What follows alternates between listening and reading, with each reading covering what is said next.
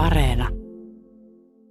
Erässä toisessa henkilössä unohduksen työ, mitä Albertiniin tuli, oli siihen aikaan luultavasti nopeampaa ja vähän myöhemmin se epäsuorasti sai minut huomaamaan, miten sama työ oli entisestään edistynyt minussa.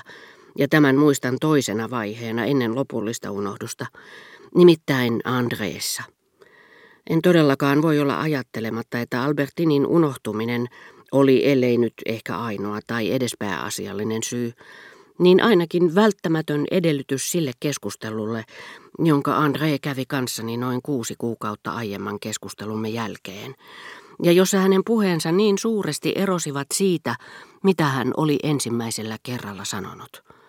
Muistan, että se tapahtui makuuhuoneessani, koska minusta oli silloin nautinnollista olla puolittain aistillisessa suhteessa hänen kanssaan, mikä johtui siitä kollektiivisesta luonteesta, joka alussa oli leimannut ja leimasi nyt taas rakkauttani pikkutyttöryhmään.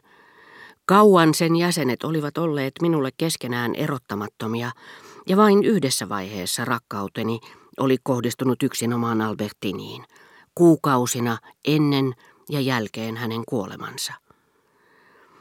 Me olimme minun huoneessani myös toisesta syystä, jonka avulla pystyn tarkasti ajoittamaan tämän keskustelun. Minut oli näet karkotettu muualta huoneustosta, koska oli äidin vastaanottopäivä. Äiti oli ollut aamiaisella rouva Sazeran luona. Vastaanottopäivän takia hän oli epäröinyt lähteä sinne.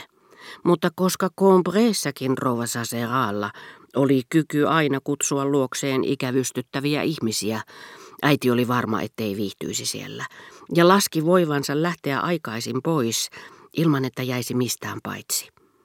Hän olikin sitten palannut ajoissa, mitään katumatta, Rouva Sazeran vieraat, kun olivat olleet kaikki kuolettavan tylsiä ihmisiä, joita entisestään jähmetti se erityinen ääni, jolla rouva puhui aina kun hänellä oli vieraita, ja jota äiti kutsui hänen keskiviikkoäänekseen. Siitä huolimatta äitini piti hänestä, surkutteli hänen kovaa onneaan, seurausta siitä, että hänen seikkailija-isänsä oli joutunut puille paljaille eksän herttuattaren takia. Kovaa onnea, joka pakotti hänet elämään Combreessa melkein koko vuoden lukuun ottamatta paria viikkoa Pariisissa, serkun luona, ja suurta huvimatkaa joka kymmenes vuosi. Muistan, kuinka edellisenä päivänä pyynnöstä – jota olin toistanut kuukausi kaupalla, ja koska prinsessa kyseli häntä jatkuvasti, äitini oli käynyt tapaamassa Parman prinsessaa, joka ei itse tehnyt vieraskäyntejä ja jonka luona tavallisesti tyydyttiin kirjoittamaan nimi vieraslistaan, mutta joka oli pyytämällä pyytänyt, että äitini kävisi tapaamassa häntä, koska etiketti esti häntä tulemasta meille.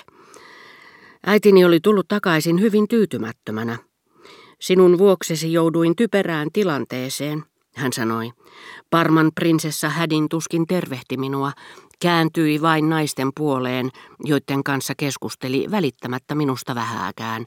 Ja kymmenen minuutin kuluttua, kun hän ei edelleenkään ollut sanonut minulle sanaakaan, lähdin pois, ilman että hän edes kätteli minua. Kyllä minua harmitti, mutta alaovella sitä vastoin tapasin Germantin herttuattaren, joka oli erittäin rakastettava ja puhui paljon sinusta. Mikä merkillinen päähänpisto sai sinut puhumaan hänelle Albertinista. Hän kertoi sinun sanoneen, että Albertinin kuolema oli sinulle suuri suru. Olin tosiaankin sanonut niin, mutta en edes muistanut sitä, enkä ollut tehnyt siitä numeroa. Mutta kaikkein hajamielisimmät ihmiset kiinnittävät usein aivan erityistä huomiota satunnaisiin lausahduksiin, jotka meistä vaikuttavat vallan luonnollisilta, mutta herättävät heissä kiihkeää uteliaisuutta. Mutta koskaan en enää mene Parman prinsessan luo. Sinun syytäsi koko kömmähdys. Seuraavana päivänä, äitini vastaanottopäivänä, André tuli minua tapaamaan. Hänellä ei ollut paljon aikaa, sillä hänen piti käydä hakemassa Giselle, jonka kanssa hän ehdottomasti halusi illastaa. Tunnen hänen vikansa, mutta hän on sentään paras ystävättäreni ja ihminen, josta pidän eniten maailmassa, hän sanoi.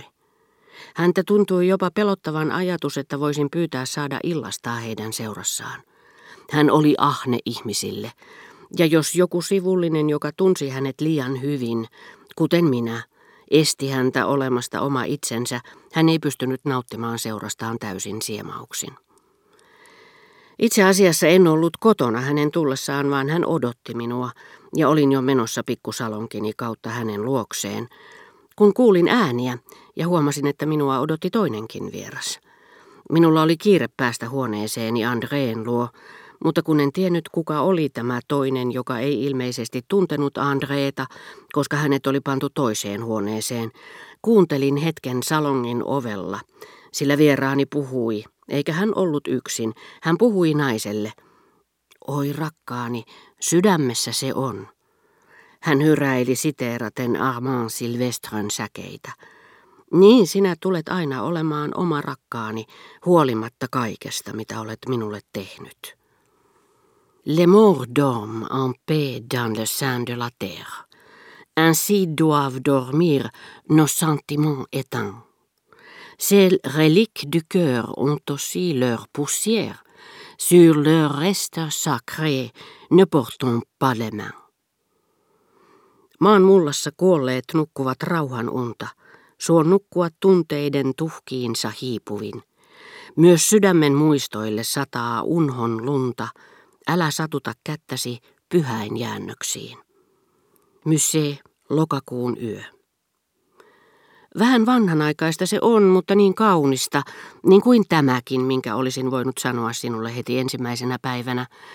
Tu le feras pleurer, enfant belle et chérie. Saat heidät itkemään vielä, rakas kaunis lapsi. Mitä, etkö tunne sitä? Tu sais bambin, hommes futurs qui suspendant déjà leur jeune rêverie cils câlin de tes yeux purs.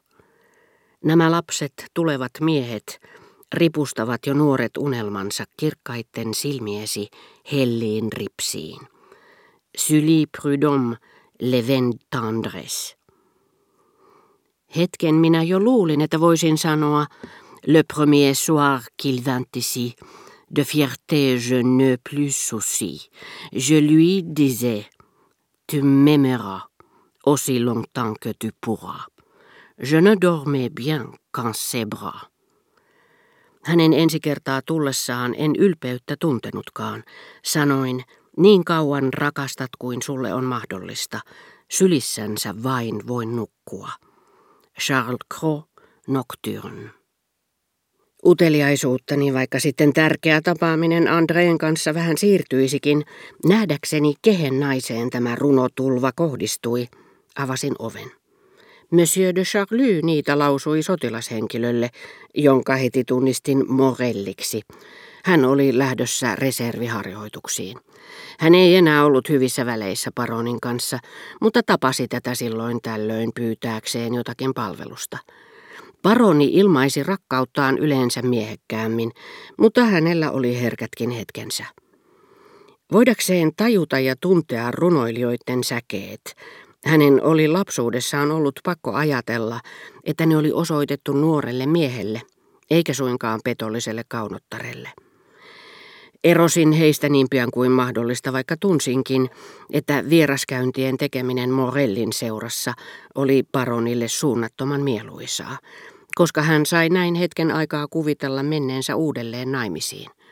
Hänessä muuten kuningattarien ja palvelijoiden snobismi yhdistyi toisiinsa.